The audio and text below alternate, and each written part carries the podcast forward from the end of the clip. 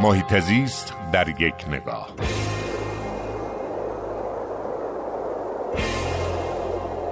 اخیرا یه بازدیدی داشتم از یکی از دبستانهای دخترانه تهران تنها مدرسه جمع در تهران که دایر شده مدرسه جامعه محیط زیستی در شهر ری اتفاق جالبی در اون مدرسه افتاد. یکی از دخترکان اون مدرسه به نام خانم فاطمه چراقی که روز تولدش بود دقیقا تصمیم گرفته بود از پدر و مادرش خواسته بود که به جای اینکه هزینه کنن برای اینکه براش کیک تولد بگیرن اون پولو بدن و یه نهال زیتون بخرن تا اون بتونه در روز تولدشون نهال رو در محوطه مدرسهش بکاره.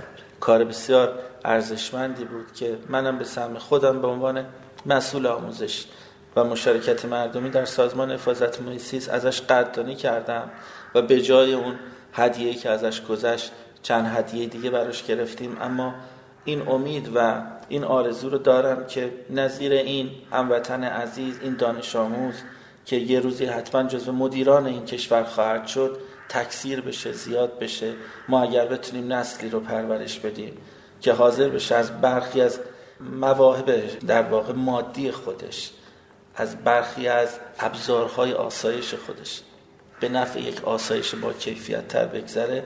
اون وقت هرگز شاهد بحران در منابع آب خاک هوا و تنوع زیستیمون نخواهیم بود.